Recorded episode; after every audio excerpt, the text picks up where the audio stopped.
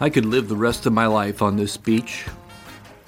Warm, peaceful, beautiful.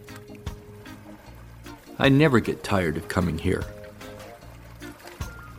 It's the end of season one of Scams and Cons, and that's why I'm here.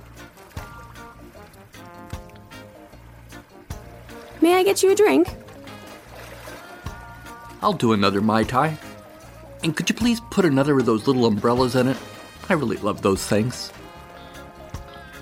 They're going to roast a pig just down the beach tonight. Fresh pork, cooked over an open fire, pineapple juice and coconut rum. Bet I'll sleep well tonight. As I was saying, this is the end of season one, and believe it or not, I've already begun working on season two. It should be ready to go in February. We'll have stories about pet scams, long cons, art scams, and a lot more. Thank you. Oh, and here's a tip. Thank you. Ah, this is great. I have a fresh drink with two umbrellas. When the sun comes around just right, I have an appointment with a nap. Now, before I go, I'd like to ask a favor, and I promise I won't ask for money.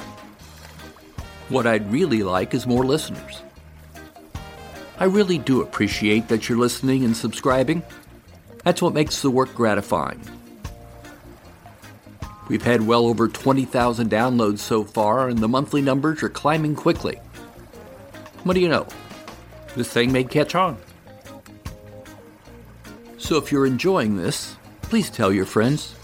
Go on Facebook, Twitter, or your platform of choice and recommend Scams and Cons to others. And like you've heard every other podcaster say, please give us a high rating wherever you listen to us. Having said that, I'm lousy at social media, but I pledge to do better on Facebook.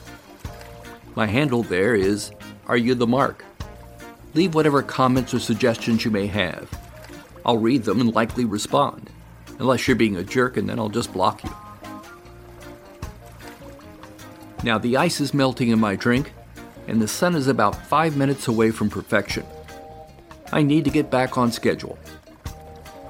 Have a great holiday season, and I'll see you next year. Stay safe. Yeah,